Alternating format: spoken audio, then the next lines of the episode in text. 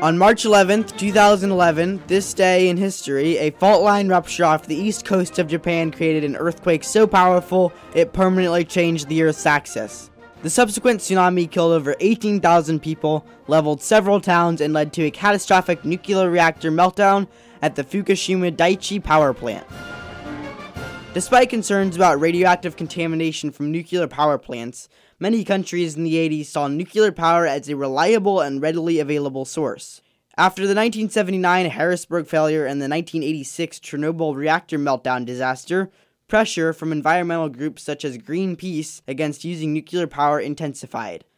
To address concerns in the early 2000s, many countries imposed stricter safety regulations. On March 11th, 2011, this day in history, an undersea earthquake approximately 45 miles east of the Fukushima Daiichi nuclear power plant caused a massive tsunami that swept inland for miles. At the first sign of the tsunami, workers at the coastal plant hurried to shut it down. Because of the power outage, the plant turned on its reserve diesel generators to keep the plant's cooling system functional and prevent a meltdown.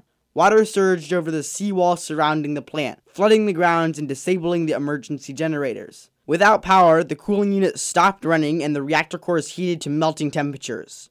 Escaping gases reacted with the air and caused multiple explosions. This, coupled with the failure of the radioactive shields surrounding the core, contaminated areas in a nearly 20 mile radius. The Japanese government evacuated the vicinity, displacing 150,000 people while at the same time attempting to cool the reactors with water. The government was subsequently criticized for failing to anticipate the catastrophe. In 2012, Tokyo Electric Power, the company responsible for the plant, admitted it had not taken the necessary steps to prevent such a disaster. I'm Max Colfax, and you just listened to This Day in History.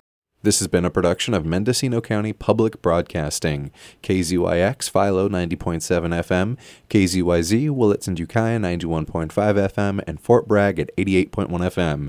You can find more content like this on our website at kzyx.org and consider donating by clicking the red donate button in the upper right corner. Thank you for listening.